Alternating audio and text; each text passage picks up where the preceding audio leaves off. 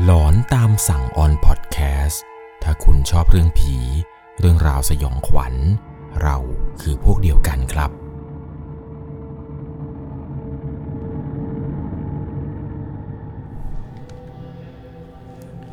สวัสดีครับทุกๆคนครับ ขอต้อนรับเข้าสู่ช่วงหลอนตามสั่ง อยู่กับผมครับ 1 1 LC เรื่องราวนี้ยังไม่ทันเริ่มนะครับ ใครที่เปิดฟังมาปุ๊บแล้วสวัสดีแล้วนอนหลับเลยเนี่ย ยังไงอย่าเพิ่งรีบหลับนะครับ ฟังจนจบเรื่องราวก่อน ถ้าฟังไม่จบเนี่ยย้อนกลับมาฟังใหม่อีกทีหนึ่งได้ เรื่องราวในวันนี้ครับที่ผมจะเล่าให้ฟังนี้ เป็นประสบการณ์ของผู้ฟังทางบ้านครับ ที่เกิดขึ้นเมื่อตอนที่เขาเองแล้วก็เพื่อนสนิทอีก2คน พากันเดินทางไปหาผู้หญิงคนหนึ่งครับ โดยการไปในครั้งนี้เนี่ยพวกเขา 3 คนครับ ไม่ได้เตรียมใจอะไรกันมาก่อนเลยว่า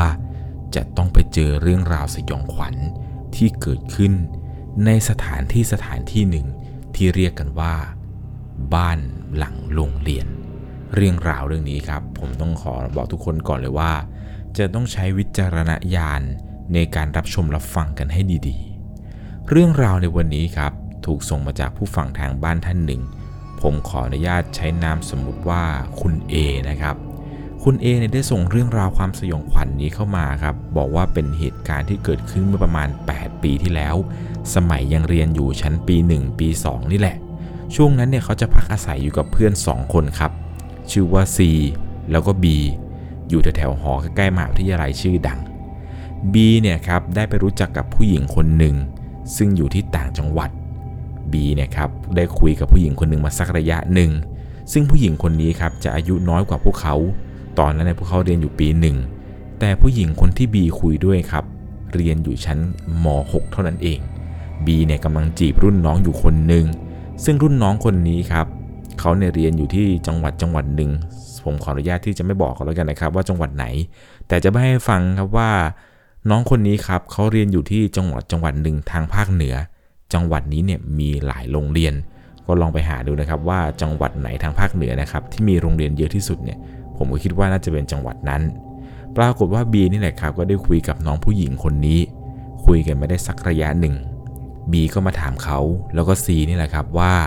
สุดสัปดาห์นี้มีใครว่างหรือเปล่า เพราะเนื่องจากว่าบีเนี่ยอยากจะชวนพวกเขาครับ ไปหาผู้หญิงคนหนึ่งก็คือน้องคนนี้นี่แหละครับ ที่บีเนี่ยกำลังพูดคุยอยู่กะว่าจะไปเจอกันหน่อย เดี๋ยวน้องเนี่ยก็จะไม่ว่างแล้ว นู่นนี่นั่นอะไรไป บีมันก็หาเหตุผลมาอ้างครับ เพื่อที่อยากจะให้พวกเขาเนี่ยไปกัน มันก็บอกว่าไหนๆก็ถือว่าเป็นการไปเปิดหูเปิดตาไปเที่ยวกันแล้วกัน ประจวบเหมาะมากครับ ช่วงนั้นเนี่ยเพื่อนอีกคนที่ชื่อว่าซีเนี่ยที่พักอยู่ด้วยกันเนี่ยมันเพิ่งมาจากกรุงเทพครับ มันมาอยู่กับพวกเขาได้สักพักหนึ่ง เนื่องจากว่าซีเนี่ยมันจะมีไปเรียนต่อที่ต่างประเทศ มันก็เลยมาพักอาศัยอยู่กับพวกเขา 2 คนกันนี่แหละครับทำให้พวกเขา 3 คนเนี่ยก็อยู่ด้วยกันมาโดยตลอด ตอนนั้นเนี่ยซีมันก็บอกว่าเออไปดิไปดิไหนๆก็ไหนๆแล้วจะได้ไปเที่ยวด้วยนู่นนี่นั่นอะไรไปบีเนี่ยก็ชวนเขาเลยนะครับบอกว่าเออไปด้วยกันดิไปไปไปไปเอาหน่าจะได้ไม่เหงาจะได้ไม่เหงา ก็เลยตอบตกลงไปกันครับ สรุปพวกเขา 3 คนเนี่ยทั้งนาย A ทั้งนาย B แล้วก็ C เนี่ยจะพากันออกเดินทางไปหาน้องผู้หญิงคนนั้นกัน ก็ได้มีการพูดถึงเรื่องการเดินทางแล้วก็เรื่องที่พักต่างๆ ว่าจะยังไงจะไปยังไงจะนั่งตัวโดยสารไปไหมหรือจะขับรถส่วนตัวของเขาเนี่ยไปกัน ตอนนั้นก็ได้คุยกันนี่แหละครับ สรุปแล้วมาจบการเดินทางด้วยการที่ว่า เขาเองเนี่ยจะขับรถยนต์ครับ พาสองคนนี้เนี่ยไปหาน้องผู้หญิงคนนั้น ส่วนเรื่องที่พักเนี่ยเดี๋ยวหวานใจของ B เนี่ยเขาจัดการจองเอาไว้ให้ แต่ว่าต้องคุยกันก่อนว่าราคาห้องพักเนี่ยต้องไม่แพง เพราะเนื่องจากว่าพวกเขานี่แหละครับไม่ได้มีเงินมีทองอะไรมากมายที่จะไปพักโรงแรมคืนละ 2,000 คืนละ 5,000 อะไรแบบนั้น อีกอย่างหนึ่งครับ โรงเรียนที่หวานใจของบีเนี่ยเรียนอยู่เนี่ย มันก็ค่อนข้างที่จะไม่ได้มีโรงแรมหรูๆ หรือมีห้องพักที่แบบสบายมากนัก ตอนนั้นนะครับ ถ้าจำไม่ผิดเนี่ยบีบอกกับเขาแล้วก็ซีว่า ให้น้องหวานใจคนนี้เนี่ย จัดการจองที่พักให้เรียบร้อย บ้านที่จะไปพักกันเนี่ย มันเป็นบ้านของคุณครูในโรงเรียนนี่แหละ โรงเรียนของเธอเนี่ย คุณครูคนนี้เขาปล่อยเช่า อารมณ์ประมาณแบบเป็น guest house อะครับ เพราะว่าคุณครูเนี่ยก็จะอาศัยอยู่ในบ้านหลังนั้นด้วย ซึ่งครูเนี่ยก็จะพักอยู่ชั้นบนครับ แล้วก็พวกเขาเนี่ยจะนอนอยู่ชั้นล่าง ครูคนนี้นี่แหละครับคิดค่าบริการคืนละ300 บาทเอง ซึ่งตอนนั้นพวกเขาเนี่ยแหละครับที่เป็นนักศึกษากันนะพอมาหารกันแล้วก็ถูกมากเลย เพราะว่าตกกันแค่คนละ 100 เองครับ แค่คืนละร้อยเอง ก็เลยกะว่าเออนอนสักคืน 2 คืนเนี่ยก็โอเคเลยนะ ประหยัดค่าที่พักไปได้เยอะเลย จะได้เอาเงินไปกินไปเที่ยวอะไรด้วย ก็ตอบตกลงไปครับ ว่าโอเคไปบีโอเคไปเดินทางกัน พอถึงวันที่ต้องเดินทางกันนี่แหละครับ พวกเขา 3 คน A B C ก็พากันมุ่งหน้าครับออกเดินทางกันไป ขับรถกันไปโดยที่มีตัวของคุณ A นี่แหละครับ เป็นคนขับให้ขับไปเนี่ยก็แวะเที่ยวระหว่างทางกันไปเรื่อยๆ เดี๋ยวแวะ เดี๋ยวจอด เดี๋ยวเที่ยว เดี๋ยวถ่ายรูปอะไรไปครับ จนกระทั่งไปถึงที่โรงเรียนของหวานใจของ B เนี่ย ช่วงเวลาประมาณบ่าย3ามโมงกว่าๆ ซึ่งตอนนั้นครับหวานใจของ B เนี่ยก็โทรมาบอกว่าเนี่ยเดี๋ยวขับอ้อมหลังโรงเรียนไปจะไปเจอบ้านพักครู บ้านพักครูเนี่ยอยู่ริมหลังสุดเลยนะ ไปจอดรอหน้าบ้านแหละเดี๋ยวก็มีครูออกมารับเอง ตอนนั้นครับน้องหวานใจเนี่ยก็ส่ง location มา แต่พอกดเข้าไปดูนี่แหละครับเหมือนกับน้องหวานใจเนี่ยจะปักหมุดไม่ได้ตรงมากครับหมุดที่ส่งมาเนี่ยมันเป็นเอ่อเหมือนคล้ายๆกับว่าโรงยิมของโรงเรียนนั้น ซึ่งเขาเองเนี่ยก็ขยายดูแล้วก็ลองเลื่อนๆดูก็เห็นว่าเออ หลังโรงเรียนเนี่ยมันเป็นเหมือนกับมีบ้านเป็นหลังๆนี่แหละครับอยู่หลังโรงเรียนไป ก็เลยบอกกับบีเขาว่าบีสงสัยหวานใจของมึงส่ง location ผิดแล้วว่ะดูดูแล้วเหมือนกับจะเป็นโรงยิมบีเนี่ยก็บอกว่า เออสงสัยมันจะให้เราปักตรงนี้แหละ ก็คงขับไปเรื่อยๆแล้วจะได้เจอบ้านพักมั้งเขาเองเนี่ยก็ขับไปครับบีมันก็โทรศัพท์ไปคุยกับน้องหวานใจอะไรของมันต่อ หลังจากนั้นครับเขาเนี่ยก็ขับรถไปจนกระทั่งไปถึงหลังโรงเรียน ก็ได้ไปเจอกับบ้านพักครูจริง ๆ ครับ เป็นบ้านพักที่ติดติดกันนี่แหละ จำได้ว่าบีบอกว่าน้องหวานใจเนี่ย ให้ไปจอดอยู่ตรงบ้านหลังริมสุด เขาเองเนี่ยก็ขับเข้าไปครับ ขับเข้าไปเรื่อยๆเรื่อยๆระหว่างทางเนี่ยก็มองดูโอ้มันมีบ้านพักครูอยู่ประมาณ 3-4 หลังเว้ยก็พากันไปจอดอยู่ตรงหลังสุดท้ายนี่แหละครับ ตรงนั้นเนี่ยก็จะเป็นป่า จอดรถเสร็จปุ๊บเนี่ยก็พากันเดินลงมาจากรถครับ ยืดเส้นยืดสายกัน รอได้สักประมาณ 5 นาทีครับ ก็มีชายคนหนึ่งเดินออกมาหา แล้วก็บอกกับพวกเขาครับว่า ใช่ที่น้องหวานใจติดต่อมาไหม พวกเขาก็ตอบว่า อ๋อ ใช่ครับ ใช่ครับ พอดีผมแวะมาเที่ยวกันจะขอเช่าประมาณคืน 2 คืนได้ไหมครับ ซึ่งเนี่ยตอนนั้นครับ พวกเขาเนี่ยคิดว่าชายคนนี้ น่าจะเป็นคุณครูที่น้องหวานใจบอกว่าอย่างแน่นอนเลย แกเนี่ยก็เดินมารับครับ แล้วก็บอกว่าไปไปไปเดี๋ยวเข้าบ้านกันก่อน พวกเขา3คนครับก็หยิบกระเป๋าหยิบสัมภาระอะไรกัน แล้วก็เดินตามแกเข้าไป ก่อนจะเข้าบ้านครับซีเนี่ยมันเดินไปเตะกระถางต้นไม้หน้าบ้านแกล้ม ตอนนั้นเนี่ยมันตกใจมากครับ เพราะจู่ๆชายคนนั้นที่เดินมารับ ที่พวกเขาเนี่ยบอกว่าเป็นครูเนี่ยหันมามองหน้าแล้วสายตาเนี่ยดูเคืองมาก สุดท้ายครับเขาก็ไม่ได้พูดอะไร เพียงแต่ว่ามองด้วยแบบสายตาที่ค่อนข้างที่เหมือนจะโกรธนิดๆ แล้วก็เปิดประตูเข้าบ้านครับ พาทั้ง 3 คนเนี่ยเดินชมภายในบ้าน ว่าพวกเขาเนี่ยจะนอนตรงไหนอะไรกัน พอตอนเข้าไปในบ้านนี่แหละครับ ก็ได้สังเกตเห็นว่าบ้านหลังนี้เนี่ย มันเป็นบ้านกึ่งปูนกึ่งไม้ ชั้นล่างเนี่ยเป็นปูนครับ แล้วก็มีบันไดขึ้นไปชั้นบน ซึ่งชั้นบนเนี่ยสร้างมาจากไม้ทั้งหมด เขาก็พูดประมาณว่าตัวของเขาเนี่ยนอนอยู่ชั้นบนนะ ส่วนห้องของพวกเธอสามคนเนี่ยจะอยู่ข้างล่าง ห้องที่พวกเขาจะนอนกันครับ มันจะติดอยู่กับประตูทางเข้า เขาเอง 3 คนเนี่ยก็ยืนมองมองๆดูเฟอร์นิเจอร์ภายในบ้านเนี่ยส่วนใหญ่จะเป็นไม้เกือบจะทั้งหมด พวกเขาก็ไม่ได้ติดใจอะไรหรอกครับ ก็คือคิดว่ามันเป็นบ้านพักแบบบ้านพักครูในชนบทเนี่ย มันก็คงจะประมาณนี้แหละครับ มันคงจะไม่ได้หรูหราอะไรเหมือนกับว่าบ้านครูในเมืองอะไรต่างๆ พวกเขาเนี่ยก็นั่งเล่นนั่งอะไรกันไปได้สักพักหนึ่งเพื่อรอให้น้องหวานใจเนี่ยเลิกเรียนกะว่าเดี๋ยวรอน้องหวานใจเลิกเรียนเนี่ยจะพาขับรถกันไปเที่ยวในเมืองกันครับ ซึ่งวันนี้เนี่ยในเมืองมีถนนคนเดินกัน ระหว่างที่กำลังนั่งเล่นนั่งคุยอะไรกันไปอยู่นี้ครับ ก็คุยกันถึงเรื่องว่าบี ตกลงแล้วเนี่ยน้องหวานใจมึงเนี่ยเขาจะจริงจังกับมึงจริงไหม แล้ววันนี้เขาจะไปเที่ยวจะไปกินอะไรกันนู่นนะก็คุยกันไปเรื่อยครับขณะที่อยู่ในบ้านของคุณครูคนนี้ นั่งคุยนู่นนี่อะไรไป ปรากฏว่าคุณเอครับ แกได้ไปสังเกตเห็นเหมือนกับคุณครูเนี่ยกำลังเตรียมสำหรับข้าว ซึ่งในสำหรับข้าวที่แกเตรียมนี้ครับมันจะเป็นถาดแบบเป็นถาดกว้างๆ แล้วก็ใส่จานแบบจานเล็กๆ คล้ายๆ กับจานที่เขาเอาไว้ถวายพวกสารเจ้าที่หรืออะไรประมาณอย่างนั้น ซึ่งเขาเองเนี่ยครับก็มองดูดูว่าครูทำอะไรของครูทำไมแบบดูแบบแปลกจัง แล้วก็หันมามองหน้าพวกมันสองคนครับไอ้สองคนนั้นครับทั้ง B ทั้ง C เนี่ยก็หันมามองหน้าเขาแล้วก็งงๆกัน ว่าครูเนี่ยจะจัดเตรียมอะไรเยอะแยะขนาดนั้น เพราะแกทำเอาไว้ 2-3 ถาด ในขณะที่เขากำลังมองมองแล้วก็ดูสงสัยกันนี้ ครูก็เดินปีกมาหาพวกเขาเลยแหละครับ แล้วก็ถามว่า เย็นนี้จะกินข้าวด้วยกันไหม พวกเขาเนี่ยรีบตอบปฏิเสธไปอย่างไวครับ แล้วก็บอกว่าอ๋อไม่ครับคุณครูครับไม่เป็นไรครับ เดี๋ยวผมไปเดินถนนคนเดินกันอีก ครูเนี่ยเงียบไปสักพัก ก่อนจะตอบมาว่า อ๋อ ไม่กินแน่นะ กับข้าวเหลือเยอะเลย หลังจากนั้นครับ ครูแกเนี่ยก็ยกถาดที่เตรียมเอาไว้สองถาดสามถาดนี่แหละครับ วางซ้อนๆกัน แล้วก็เดินออกไปทางประตูหลังบ้าน แกเดินไปเนี่ยเขาก็ชะโงกหน้ามองดูครับ ตรงนั้นเนี่ยที่เห็นเป็นทางหลังบ้านเนี่ย มันไม่มีอะไรเลย มันเป็นป่าหญ้ารกๆเต็มไปหมดเลย ซึ่งในตอนที่ครูยกถาดไปเนี่ยครับ แกก็ค่อยๆเดินหายเข้าไปในนั้น ซึ่งเขาเองเนี่ยคิดว่าหรือครูเนี่ยจะไปไหว้ศาลพระภูมิที่ตั้งอยู่หลังบ้านหรือเปล่า แต่ในระหว่างที่กำลังบอกตัวเองเนี่ยครับ ในใจตัวเองก็ยังคิดว่า แล้วทำไมครูต้องเอาไปสองถึงสามถาด แล้วใครกันที่เอาสารพระภูมิไปตั้งไว้หลังบ้านนั้น ตอนนั้นก็ปัดความคิดนั้นไปครับ ก็พยายามที่จะลืมลืมไปซะ คิดซะว่าครูเนี่ยแกคงจะไปไหว้เจ้าที่เจ้าทางอะไรประมาณนั้น ระหว่างที่กำลังนั่งคุยกันอยู่นี้ แป๊บเดียวนั่นแหละครับ น้องหวานใจเนี่ยก็โทรมาหาบีทันที แล้วก็บอกว่าเลิกเรียนแล้ว เดี๋ยวมาเจอกันตรงหน้าโรงเรียนนะ มารับหนูได้เลยหนูยืนรออยู่ฝั่งตรงข้าม พอคุยกันเสร็จปุ๊บครับบีมก็สะกิดเขาเขาว่าไปเอ๊ะเตรียมตัวไว้เตรียมตัวไปเที่ยวกันเขาเองก็ได้หยิบกระเป๋าแล้วก็สิ่งของต่างๆออกไป เหลือไว้เพียงแต่กระเป๋าเสื้อผ้าเลยนะครับ ที่ทิ้งเอาไว้อยู่ในบ้านหลังนั้น ก็ขับรถไปรับน้องหวานใจของบีมันที่หน้าโรงเรียน เสร็จปุ๊บน้องหวานบีขึ้นรถมาเนี่ยก็พากันขับรถครับ ไปเที่ยวถนนคนเดินกัน เดินกินนู่นกินนี่อะไรจนเหนื่อยจนอิ่มท้องแทบจะแตก หลังจากนั้นก็ขับรถไปส่งน้องหวานใจ แล้วพวกเขาเนี่ยก็ต้องพากันขับรถ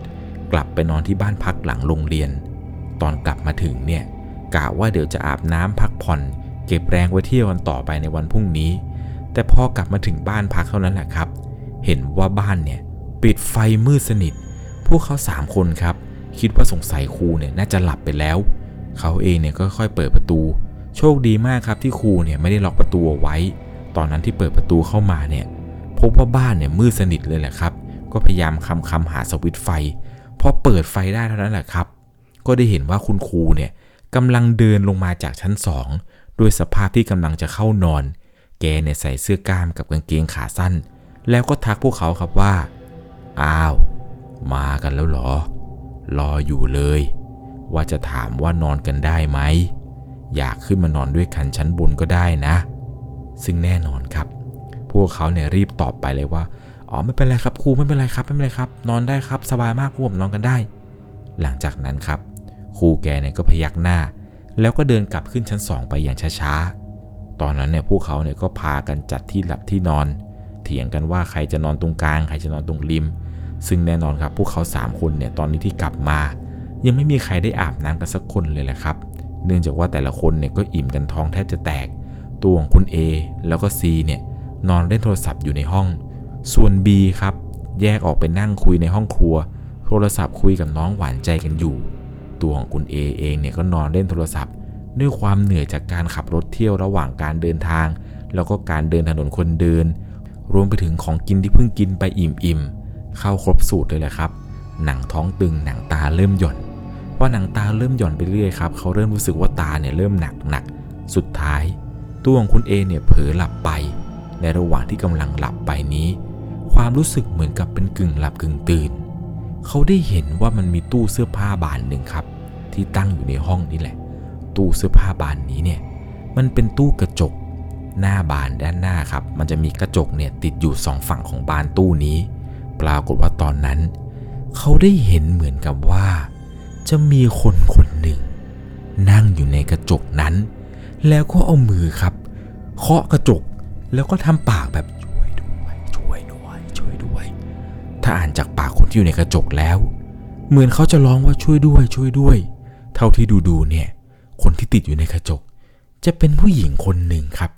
สภาพเนี่ยคือดูไม่ได้เลยครับ เลือดเนี่ยอาบไปทั่วร่าง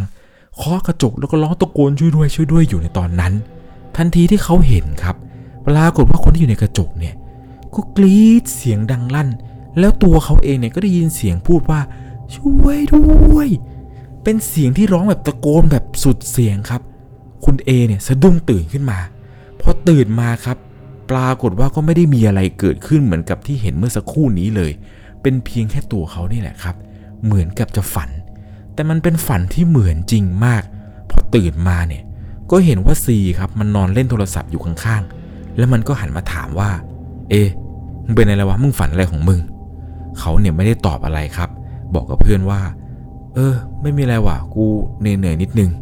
เออซีมึงอาบน้ำยังวะ ถ้ามึงจะอาบมึงไปอาบก่อนเลยนะเว้ยมึงอาบเสร็จมึงมาเรียกกูด้วย หลังจากนั้นครับซีมันก็พยักหน้า ส่วนตัวของคุณเอเองเนี่ยก็นอนต่อพอนอนต่อในครั้งนี้นะครับ ปรากฏว่าตัวของเขาเนี่ยฝันอีกแล้วครับ แต่รอบนี้เนี่ยฝันเป็นฝันที่สยองมากๆ เพราะครั้งนี้ครับที่เขานอนหลับไปในความฝัน พวกเขาสามคนเนี่ยกำลังนอนอยู่ในห้อง โดยที่มีบีแล้วก็ซีเนี่ยหลับอยู่ แต่ตัวของคุณเอเนี่ยตื่นอยู่ในความฝัน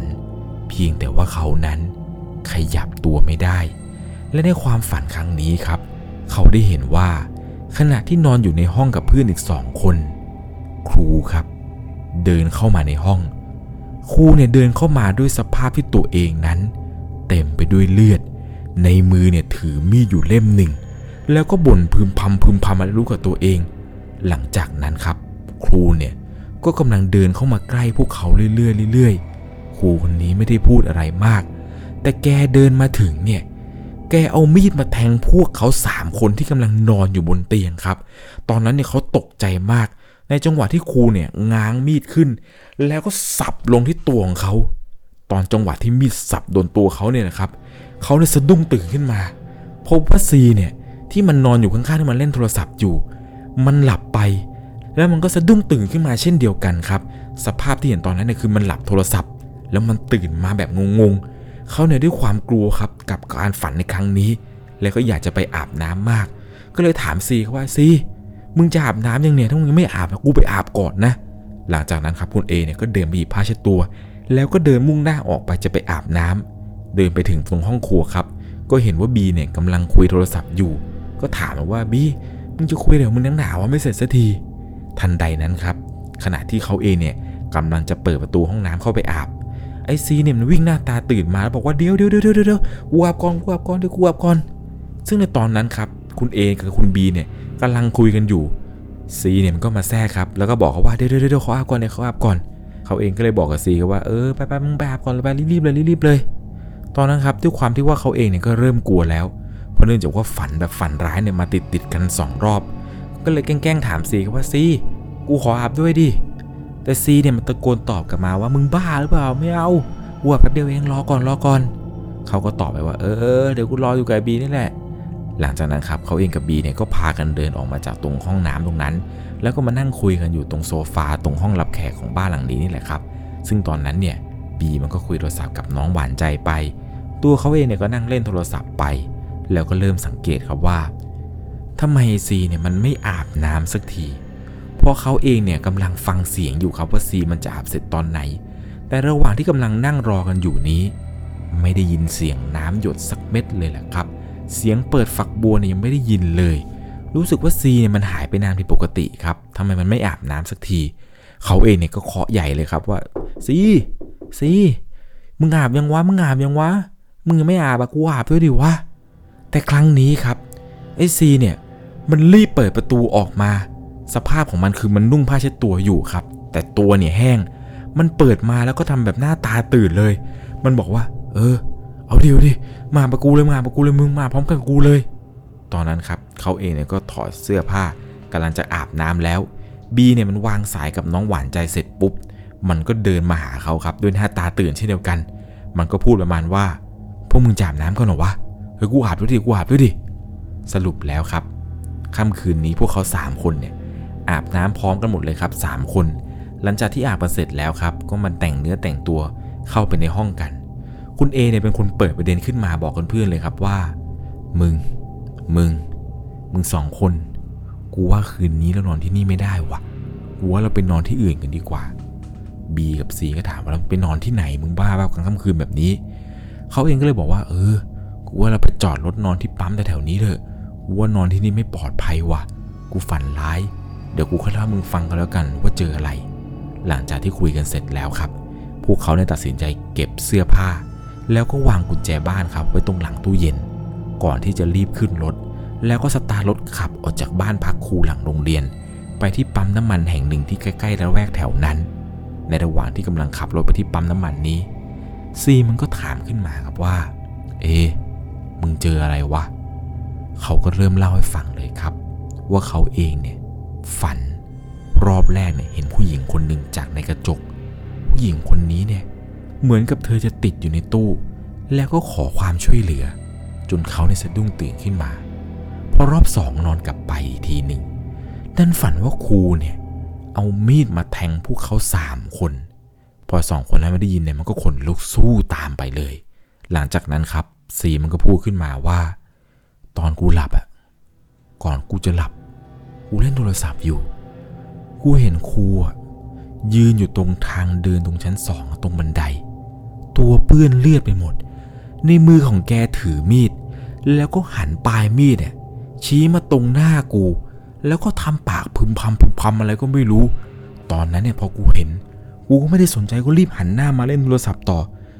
เล่นไปเล่นมา กูก็เหมือนจะได้ยินเสียงว่าครูเนี่ย พูดขึ้นประมาณว่า กูจะไม่ให้พวกมึงออกไปสักคน กูไม่ให้พวกมึงไปไหนทั้งนั้น ตอนนั้นเองเนี่ยตัวของซีครับ เริ่มที่จะกลัวเริ่มที่ทำอะไรไม่ถูก เหมือนกับมันตัดสินใจนะครับ คุมโปง ตอนที่มันคุมโปงนี่แหละครับ มือมันยังถือโทรศัพท์ไว้แน่น มันกลัวมากครับกับภาพที่ได้เห็นตอนนั้น แต่มันก็ไม่กล้าปลุกคุณเอครับในตอนนั้น มันกะว่ามันจะหลับตามคุณเอไปนี่แหละครับ และตอนที่มันเข้าไปอาบน้ำมันบอกว่า ตอนที่มันถอดเสื้อผ้าเสร็จเนี่ย มันได้ยินเสียงคนเคาะประตูหน้าห้องน้ำดังก๊อกก๊อกก๊อกก๊อกที่แรกน่ะมันคิดว่าเป็นคุณเอครับ มันก็เลยบอกว่ามึงจะเคาะอะไรกูจะอาบน้ำเดี๋ยวกูอาบเสร็จเดี๋ยวกูไปเรียกมึงเองนั่นแหละ แต่ปรากฏว่าหลังจากที่ซีพูดจบซีไม่ได้ยินเสียงเขาตอบกลับมา ตอนนั้นเนี่ยซีมันคิดว่าเป็นบีหรือเปล่า มันก็เลยบอกว่าไอ้บีมึงเหรอวะ เอ มึงหรือเปล่า แต่ปรากฏว่ามันก็ไม่ได้ยินเสียงใครตอบกลับมาอีกเช่นเคยครับ ตอนนั้นเองเนี่ยมันคิดว่าเขาสองคนครับแกล้ง มันก็ทำเป็นไม่สนใจ คราวนี้ครับพอมันจะเปิดฝักบัวอาบ เสียงเคาะรอบนี้เนี่ยมันดังขึ้นแบบทีแล้วก็ดังไปทั่วเลยครับ จากที่ยินเสียงเคาะประตูก๊อกก๊อกก๊อกก๊อกก๊อกก๊อกเนี่ยรอบนี้ครับเคาะไปทั่วผนังเลยครับ ในตำแหน่งที่เป็นประตูไม้เนี่ยก็ดังก๊อกก๊อกก๊อกทั่วๆไป แต่พอในจังหวะที่เป็นผนังปูนเนี่ยมันไม่ใช่เสียงเคาะก๊อกก๊อกแล้วครับ มันเป็นเสียงเหมือนเอาคนเอามือเนี่ยครับกำปั้นเนี่ย ทุบปูนเสียงดังตึกตึกตึกตึกตึกตึกตึกตึกตึกดังไปทั่วเลยทั้งกำแพงแล้วก็บนเพดาน มันเนี่ยลังเลมากว่ามันจะเปิดประตูดีไหมเพราะว่าตอนนั้นเนี่ยเสียงนี่มันดังไปทั่วจนมันกลัวไปหมดเลยแหละครับ มันได้แต่เอามืออุดหูแล้วก็นั่งอยู่ตรงชักโครกครับ ในจังหวะที่มันได้ยินเสียงอะไรรอบๆนี้ครับ มันบอกว่ามันเนี่ยโชคดีมากที่ได้ยินเสียงตัวของเขาเนี่ยตะโกนขึ้นมาถามมันนั่นแหละครับ ว่าอาบเสร็จยังจะขอเข้าไปอาบด้วย ตอนนั้นเนี่ยเหมือนกับซีได้สติครับ มันเลยรีบเปิดประตูออกมา แล้วก็บอกกับเขานั่นแหละครับว่าเออเออมาอาบด้วยกันดีแบบด้วยกันดิ ภาพที่คุณเอเห็นในตอนนั้นเนี่ย คือซีมันช็อกมากครับกับสิ่งที่ได้เจอ ตอนนั้นครับ บีมันก็พูดขึ้นมาว่า เออ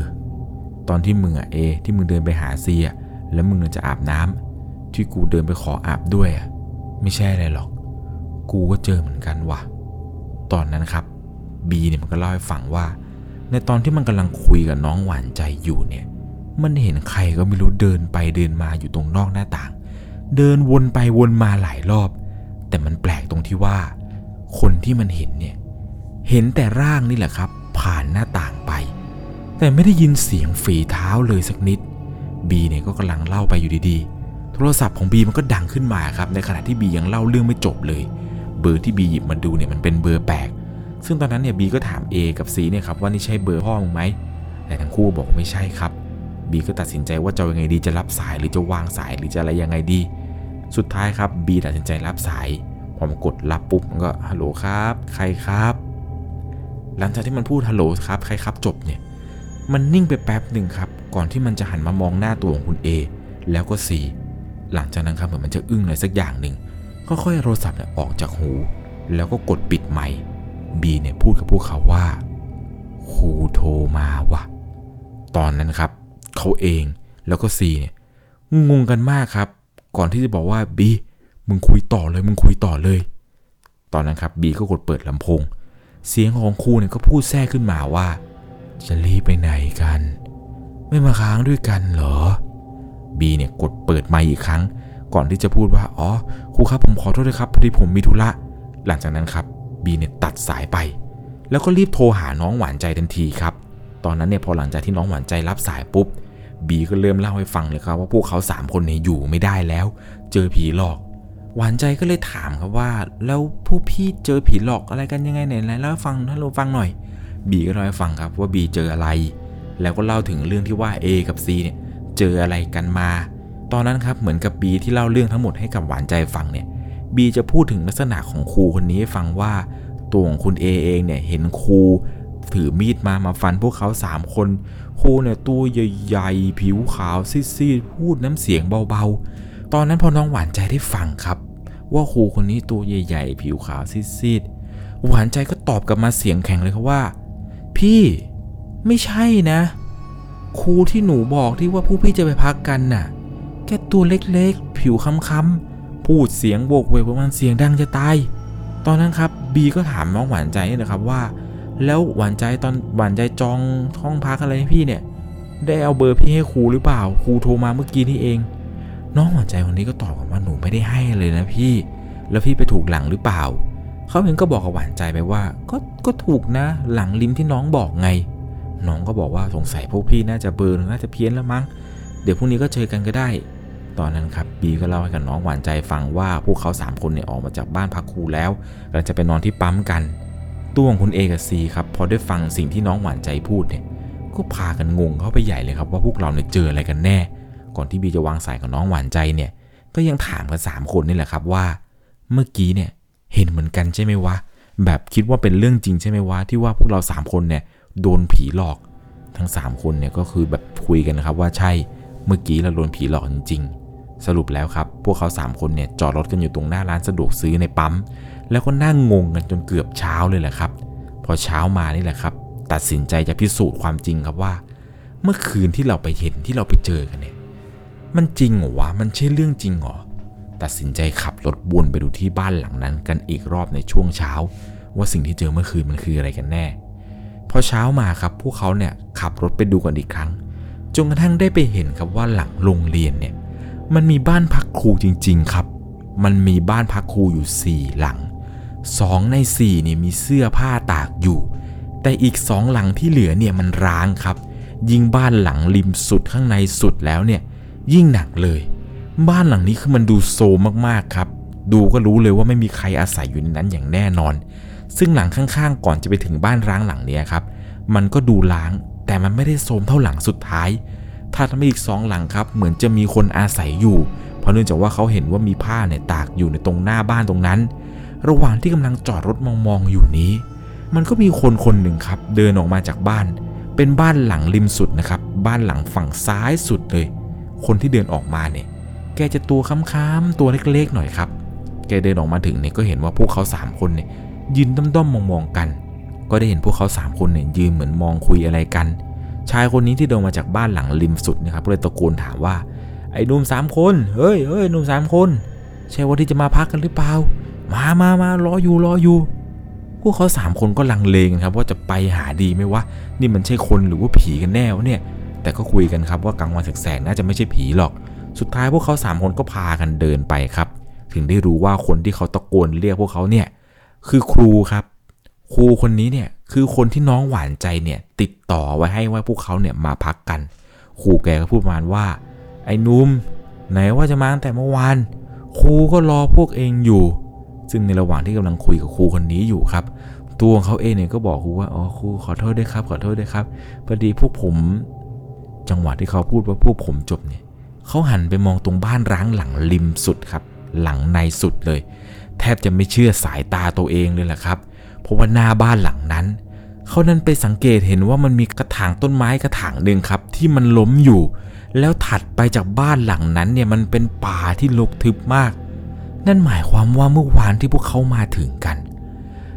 พวกเขาเข้าไปในบ้านหลังนั้นกันมา เขาเลยรีบเปลี่ยนบทถามครูเลยครับว่าครูครับ บ้านหลังนั้นทำไมน่ากลัวจังครับพอเขาพูดจบครับไอซีกับปีก็รีบหันไปมองดูเช่นกันครูเนี่ยก็บอกว่า อ๋อ บ้านเก่าพันลง แกไม่อยู่แล้ว แกชาปนกิจศพตัวเองไปแล้ว ตอนนั้นที่ฟังเนี่ยก็งงๆครับ ก็เลยถามว่า เอ้า ไม่ใช่บ้านพักครูหรอครับ ยังไงนะครับครูอะไรนะชาปนกิจอะไรตัวเองเลยนะ ครูก็บอกว่าไม่ใช่ไม่ใช่ นั่นบ้านพานลง แกฆ่าตัวตาย แกจุดไฟเผาตัวเองตายในบ้าน ตอนที่ได้ฟังเนี่ยก็ขนลุกสู้ขึ้นมาเหมือนกันครับ ก็เลยถามว่าเอาแล้วหลังข้างๆ ครับครูครูก็บอกว่าเมื่อก่อนมีครูคนหนึ่ง อาศัยอยู่ในบ้านหลังนั้นแหละ แต่แกหายตัวไป มันน่าแปลกตรงว่าเขาไปพบร่างแกอยู่บนชั้นสองของบ้านผ่านลง สภาพโดนแทงไปหลายแผลเขาก็ถามต่อครับว่าครูครับแล้วหลังข้างๆครูเหรอครับ หลังนี้ แกบอกว่าอ๋อบ้านครูบอย เขาไม่อยู่หรอกนะวันนี้เขาไปทำธุระในเมือง หลังจากนั้นครับครูก็พูดว่าเอ้ยมามามามามาช่างมันช่างมันไปสนใจ เอาข้างนอกอากาศร้อน ไปคุยกันในบ้านมาคุยในบ้านเอากระเป๋ามาเก็บก่อนเข้าไปก่อน ตอนนั้นครับเขาสามคนก็ลังเลว่าจะยังไงดี พอคุยกันแล้วครับ ว่าพวกเขาเนี่ยจะไม่นอนแล้ว ตัดสินใจจะกลับบ้านกันแล้ว ก็เลยบอกครูเขาว่าอ๋อครูครับเดี๋ยวไว้โอกาสหน้าเดี๋ยวผมมาใหม่ดีกว่า แล้วก็ลาครูครับ รีบขับรถออกจากตรงนั้นกันทันที พวกเขาสามคนนี่แหละครับ ขับรถมาก็คุยกันตลอดทางเลยครับว่า บ้านหลังริมสุดที่น้องหวานใจมึงบอกนะไอ้บีมึงไปถามได้ดีว่าบ้านริมไหนริมซ้ายหรือริมขวา พวกเขาครับ เข้าไปบ้านริมสุดก็จริง แต่ริมแบบริมข้างในสุดเลย มันคือบ้านที่ผ่านโรงคนนั้นเนี่ยแหละครับ เสียชีวิต แล้วก็มีคดีฆาตกรรมเนี่ยเกิดขึ้นในบ้านหลังนั้น พวกเขาคิดว่าชายคนที่มาต้อนรับทีแรกที่มาถึงเนี่ยคิดว่าเป็นครูซะด้วยซ้ำเรื่องนี้เนี่ยแหละครับทำเอาคุณเอเนี่ยจำมาจนถึงทุกวันนี้เลยครับกับเหตุการณ์ต่างๆที่เกิดขึ้น เขาเนี่ยไม่คิดเลยครับว่า จะได้เข้าไปในบ้านล้างหลังนั้น สภาพที่ได้เห็นตอนนั้นคือมันไม่ได้ลกล้างอะไรเลยครับ มันเหมือนกับว่าเขาสามคนเนี่ยถูกผีบังตากัน เรื่องนี้เนี่ยถ้าไม่ได้เจอกับตัวเองเนี่ยคุณจะไม่รู้เลยครับ ว่ามันน่ากลัวขนาดไหน หลาย ๆ เรื่องราวครับที่ผมเคยฟังเกี่ยวกับเรื่องผีบังตาอะไรนี่แหละ เวลาเข้าไปเราจะเห็นเป็นเหมือนกับเป็นภาพลวงตาครับ เราจะไม่เห็นภาพที่แท้จริง คือบางทีแล้วเนี่ยบ้านที่เข้าไปมันจะเป็นบ้านล้าง เป็นบ้านที่แบบสุดโทรมเก่าๆ แต่วิญญาณครับเขาเหมือนเขาจะบังตาให้เราเห็นเป็นภาพที่สวยงาม เป็นภาพที่น่าอยู่ ซึ่งก็ไม่แน่นะครับ ว่าสาเหตุที่เขาทำแบบนั้นเนี่ยบางทีเขาอาจจะเหงา แล้วก็อยากหาคนมาอยู่ด้วยกับเขา ซึ่งเรื่องราวเรื่องนี้ครับผมต้องบอกเลยว่า มันเป็นประสบการณ์ที่ผู้ฟังทางบ้านท่านนี้เนี่ยไปพบเจอมาจริง ๆ กับเพื่อนอีกสองคน ต้องใช้วิจารณญาณในการรับชมรับฟังกันให้ดีๆนะครับถ้าคุณไม่เจอกับตัวเองเนี่ยคุณจะไม่รู้เลยว่ามันน่ากลัวขนาดไหนยังไงนะครับ เรื่องราวเรื่องนี้เนี่ย ต้องใช้วิจารณญาณจริง ๆ นะครับ ในการรับฟังกัน ผมเชื่อว่าหลายคนครับอาจจะเคยฟังเรื่องราวเกี่ยวกับผู้ผีบังตาอะไรแบบนี้นะครับ ซึ่งถ้าเกิดว่าโดนผีบังตาแล้วเนี่ย มันน่ากลัวจริง ๆ ครับ ผมไม่สามารถอธิบายได้เลยครับ ว่ามันจะน่ากลัวขนาดไหน ถ้าคุณได้ไปตกอยู่ในสถานการณ์แบบนี้ ยังไงนะครับก่อนจากไปในค่ำคืนนี้ ถ้าคุณชอบเรื่องผี เรื่องราวสยองขวัญ เราคือพวกเดียวกันใครที่มีแพลนกันจะไปพักอยู่ในห้องพักราคาที่ไม่แพงมากเนี่ย ก็ลองลองคิดให้ดีๆนะครับ หรือลองเช็คประวัติให้ดีๆก็ได้ครับว่า ที่ที่คุณจะไปพักกันนั้น มันไม่ได้มีประวัติหลอน หรือมีเรื่องราวสยองขวัญเกิดขึ้น ขอให้คุณโชคดีไม่เจอผี สวัสดีครับ สามารถรับชมเรื่องราวหลอนๆเพิ่มเติม ได้ที่ YouTube Channel 1 LC ยังมีเรื่องราวหลอนๆที่เกิดขึ้นในบ้านเรา รอให้คุณนันได้รับชมอยู่นะครับ